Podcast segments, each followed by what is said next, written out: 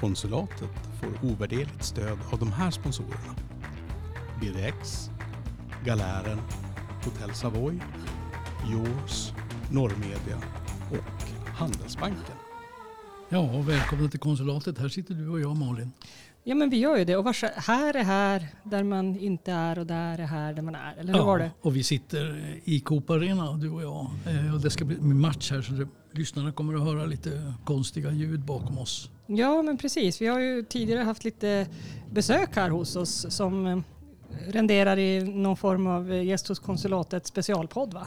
Mm, eh, och den har vi redan lagt ut, alltså med Stefan Enbom, mm. som säger en hel del intressanta saker om både misshandeln av Styrman och mycket annat. Mm, ja, den tycker jag man kan eh, ta sig en liten extra lyssning på. Men Jonas är inte här, för han ligger dyngförkyld. Ja, eh, inte i corona, va? Men, men vad heter det? Singapore-sjukan. Ja, kanske det.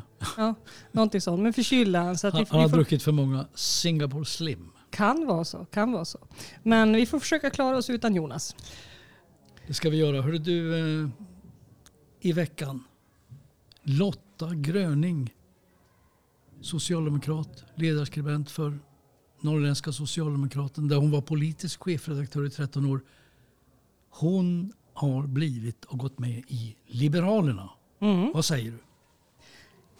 Ja, vad säger man? Um, jag har... Um... Kanske framförallt de sista åren tyckte att Lotta Gröning har haft en alldeles för ensam röst när det gäller landsbygdsfrågor. Mm. Eh, om man tittar i riksmedia. Eh, och jag tycker hon har, har gjort det väldigt, väldigt bra.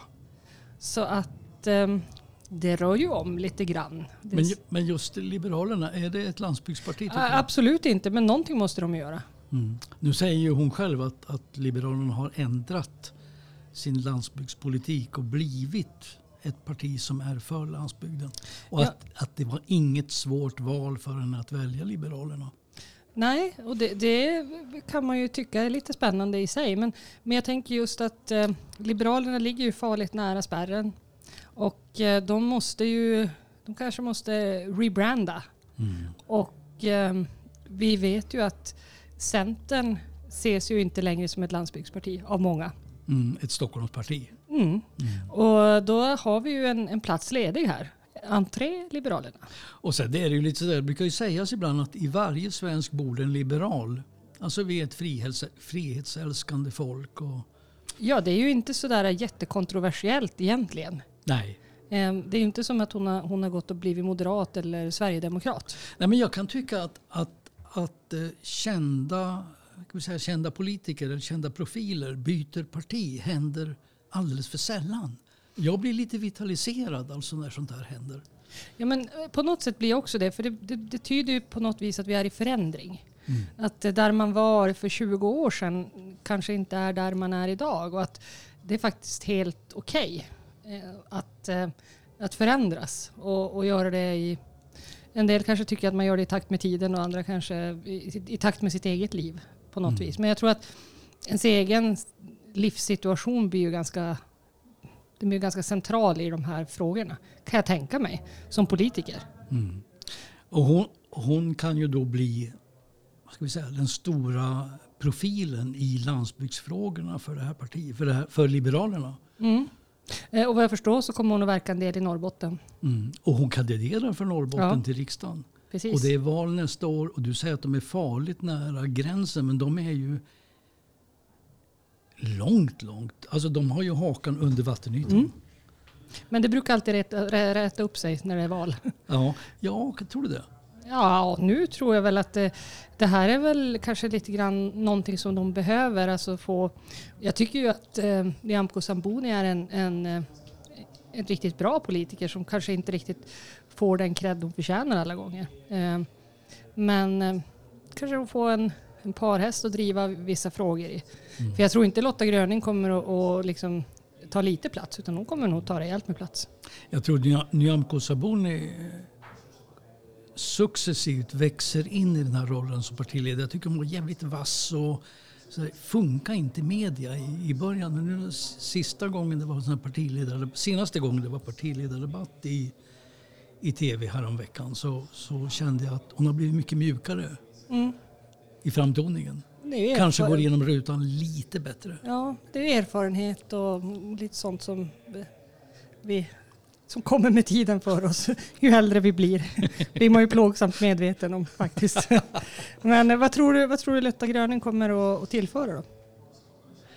Ja, jag tror, jag tror att det här blir en av hennes viktigaste frågor. Alltså det här med landsbygdsfrågor. Hon kommer att, hon kommer att köra stenhårt på det. Men det, det jag ser som ett bekymmer är ju att hon kandiderar för Norrbotten. Norrbotten. Liberalerna i Norrbotten har ju ingen plats i riksdagen idag.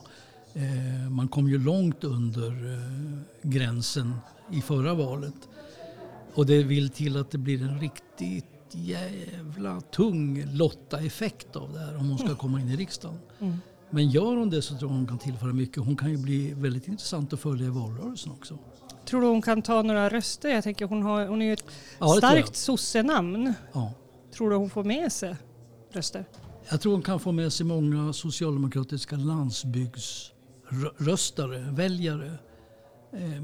Om vad menar jag med många? Jag vet inte. Jag vet inte hur långt det räcker. Men hon kan ju bli en hit för, för Folkpartiet. Och skulle hon lyckas ta sig in i riksdagen så tror hon kan bli en hit. I det korta perspektivet tror jag det kan vara riktigt intressant. Mm. I det långa är jag mer tveksam. Tror du Centern där är i storstävlarna då? Jag tror att Socialdemokraterna i Norrbotten har största anledning att vara oroliga. Men det är klart att chansen för Folkpartiet, förlåt, Liberalerna. Nej, men chansen för Liberalerna att, att ta sig upp över den här fyra procent-spärren, den ligger ju lite grann i, tror jag det du är inne på, alltså, den ligger lite grann i att det går dåligt för Centern. Mm. För jag tror att det där, där har de den stora potentialen när det gäller riksdagsvalet. Mm. För det, jag upplever att det finns en stor besvikelse hos centerpartister mm. i norra Sverige att man, man har övergett landsbygdsfrågorna. Mm. Och, och det är klart att kommer det då en, ett bra alternativ med en person som man fann sig vara väldigt trovärdig också. Eh, som gör det hon säger som, att hon gör. Som bara pratar landsbygd? Ja, mm. precis. Eh, det, man får inte bli ett enfrågeparti men det, det känns inte som att det är särskilt troligt heller. Utan det, men, men Centerpartiet kan nog, kan nog bli av med lite röster här uppe, det tror jag. Men en stor hake i det här det är ju att i det kortare perspektivet så kan Lotta Gröning vara en hit för Liberalerna. Men det jag fruktar, eller det jag, jag ska inte säga fruktar, det jag, det jag tror är att hon kan bli pain in the ass för Liberalerna också. Hur tänker Därför, du då? Ja, alltså om hon tar sig in i riksdagen och om de klarar sig kvar där så tror jag hon kommer inte Hon kommer inte att få så starkt genomslag i partiet och i politiken för landsbygdsfrågorna som hon tror. Och då kan det gå i Liberalerna som det har gjort för henne inom socialdemokratin. Att hon blir lite utstött. Mm. Och då kanske hon blir en politisk vilde. Och då blir hon ju etter, ett ettervärd större problem för Liberalerna mm. än vad man hoppas. Mm. Spännande. Visst är det? Ja, det är jättespännande faktiskt. Jag, jag tycker det är lite uppfriskande. Ja, det är, det. är det inte det? Alltså jag, jag tycker det, eh, med tanke på liksom, vi har ju sagt det många gånger när vi har suttit här och diskuterat att vi har en väldigt blek opposition i Luleå. Så, eh, så kan vi väl konstatera att den kanske blev lite färggladare. Mm. Jag menar, tänk om Karin, vad heter hon? Eh, vårat kommunalråd, Samhälli, mm, Carina. Carina blir moderat. Ja. ja det, och det. Josefsson blir vänsterpartist. Wow! Ja, det, det, det är det. Nästan som man hoppas på någonting. Ja, som. Men nästan. Alltså, det hade varit lite kul ändå. Nej, men alltså, det, det, vi, vi behöver det här. Och, um, jag tror att uh, skapa ett tryck i de här frågorna, det, det är nog också viktigt. Mm. Mycket med tanke på det vi pratade om i senaste avsnittet med drivmedel och, och liknande avstånd. Precis, men där kommer Lotta Gröning att göra nytta bara genom sin blotta uppenbarelse i en ny parti, eh, partidräkt, mm. tror jag. Alltså hon kommer att sätta fokus på de här frågorna i Norrbotten, helt klart. Och det är inte länge bort innan hon börjar synas i våra medier. Nej, jag tänkte just det. Vad tro, hur, hur, tror du, eller hur upplever du att hennes trovärdighet är i Norrbotten? Jag tror den är ganska god. Eh, och då tänker jag kanske inte på socialdemokratin sådär specifikt, utan rent mera bland allmänheten. Alltså hon är ju en uppstudsig person. Hon säger vad hon tycker. Hon slåss för demokratifrågor, hon slåss för kvinnofrågor, hon slåss för eh, landsbyg- landsbygdens folk. Mm. Och kan hon göra det på ett bra sätt i valrörelsen, då kommer hon att ta många spaltmeter. Mm. Spännande, vi får se. Men du, vi lyssnar på lite musik och så är vi tillbaka på en liten stund. Yes!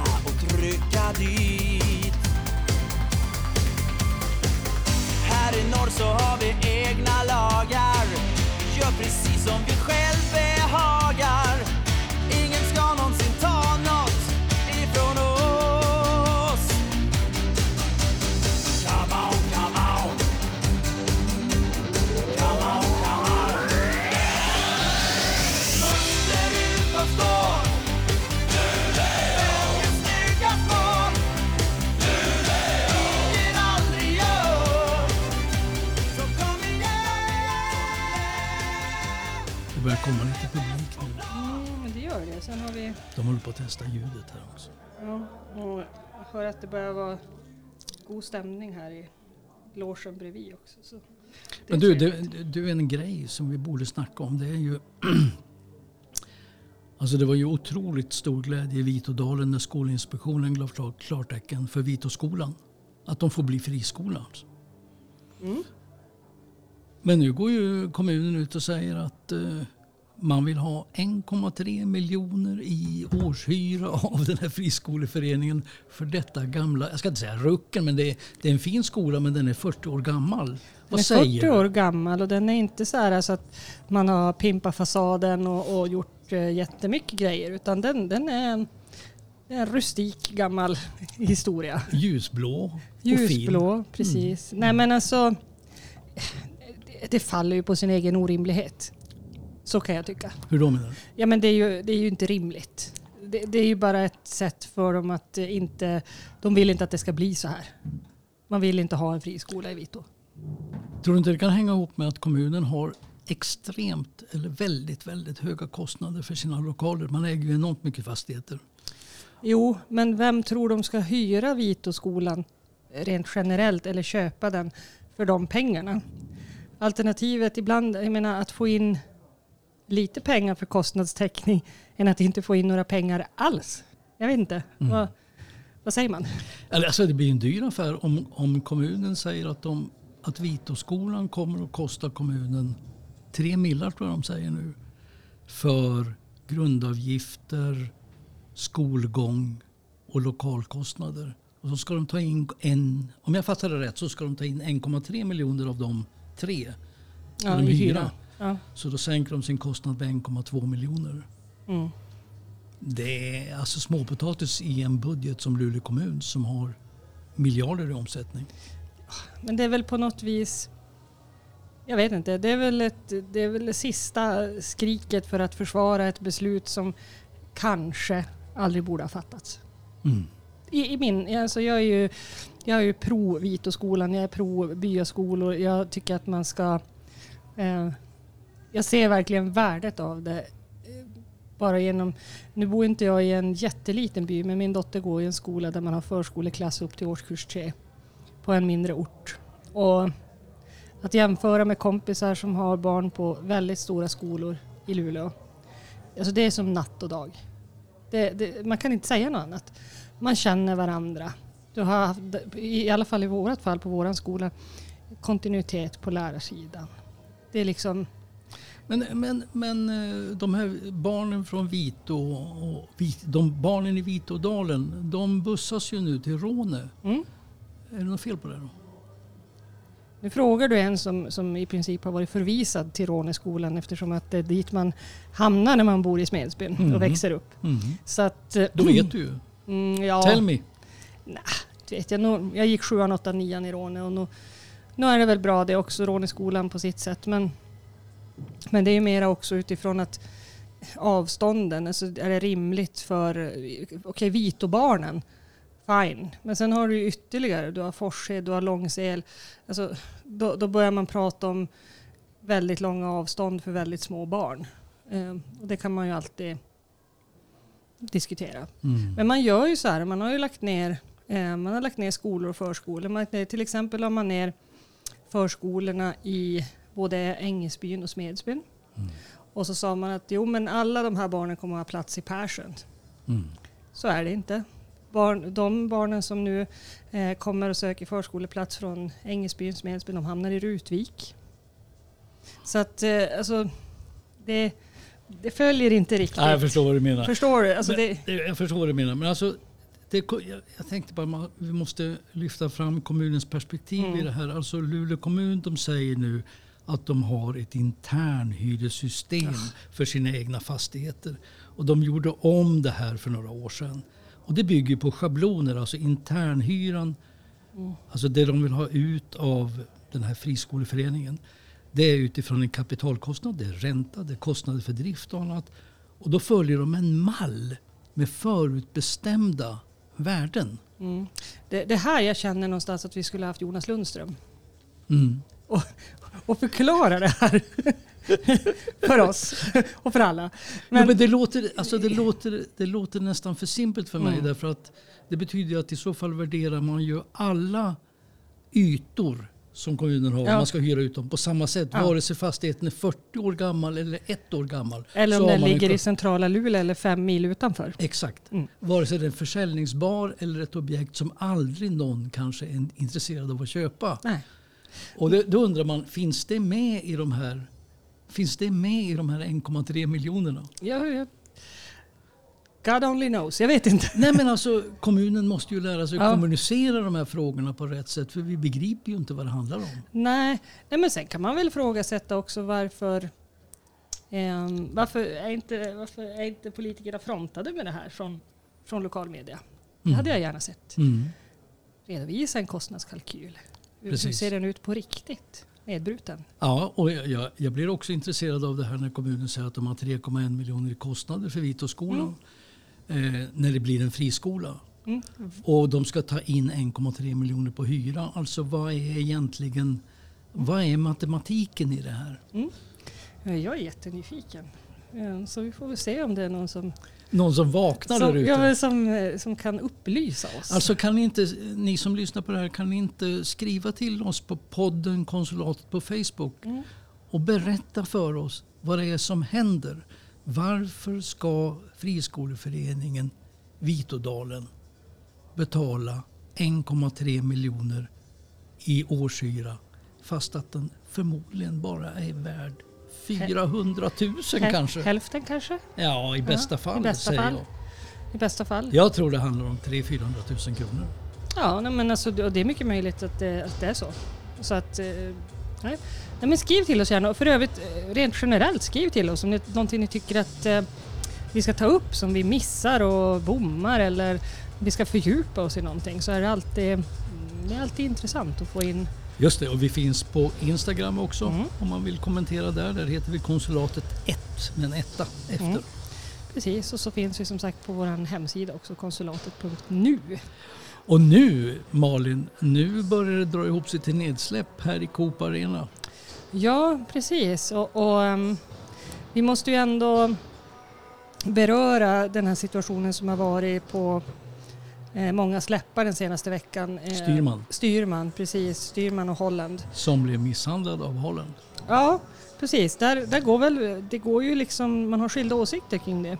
Eh, många som med bas i, i, i huvudstaden anser att Styrman får skylla sig själv. Ja, det var ju lite så i C-more när de kommenterade det här att Wikegård och det här gänget, de tyckte ju att det här är en del av hockeyn. Mm. Styrman borde ha pucklat tillbaka. Mm. Men vad fan, killen var ju misshandlad. Ja, men tycker vi att är det så vi vill ha hockeyn? Jag vet inte, vad säger Absolut du? Inte. Absolut inte. Att, alltså, att man ska slåss utan handskar till en blir medelslös? Nej, men jag tänker på alltså jag tänker lite grann på uh, den här intervjun vi gjorde med hockeydoktorn Hjelbert Rultegner. Alltså som säger att de som råkar ut för de här hjärnskadorna, antingen det sker på isen i form av grova tacklingar eller någonting annat, eller i, som i det här fallet, alltså ren misshandel, kan drabbas och drabbas inte sällan av livslånga men i form av oro, svårt att klara av obehagliga ljud, aggressivitet, depression. Depressioner, precis. Och Niklas, Niklas Wallin är ju en sån spelare som har drabbats väldigt hårt. Mm. Och här, men här handlar det ju inte om en jag ska säga, tackling i farten. En, en, en oförsiktig tackling i farten, utan här handlar det om ett rått misshandelsöverfall. Mm. Det är min uppfattning i alla fall. Ja, nej, men jag delar den, absolut. Och, och just det här att han är väldigt oförberedd på det som komma skall. Han, han gör det man gör när, eh, som back när en målvakt blir ofredad, det vill säga man håller, man liksom, man håller undan motståndaren. Mm, och han tog ju tag i klubban på Holland och håller honom ifrån sig. Mm. Och då, då liksom går säkringarna för Holland. Mm. Och han sätter igång, tar av sig handskarna och slår honom i ansiktet gång på gång på gång. Ja, och sen drar han av han hjälmen också. Det gör han också. Och sen mm. fortsätter han att puckla på honom. Mm. Mm. Och vi hörde ju då, eh, om ni då har lyssnat på vår specialintervju med Stefan Enbom, så fick vi ju en ganska obehaglig beskrivning av Fredrik Styrmans tillstånd efter det här hade inträffat. Och, mm. och det blir man ju såklart tagen av.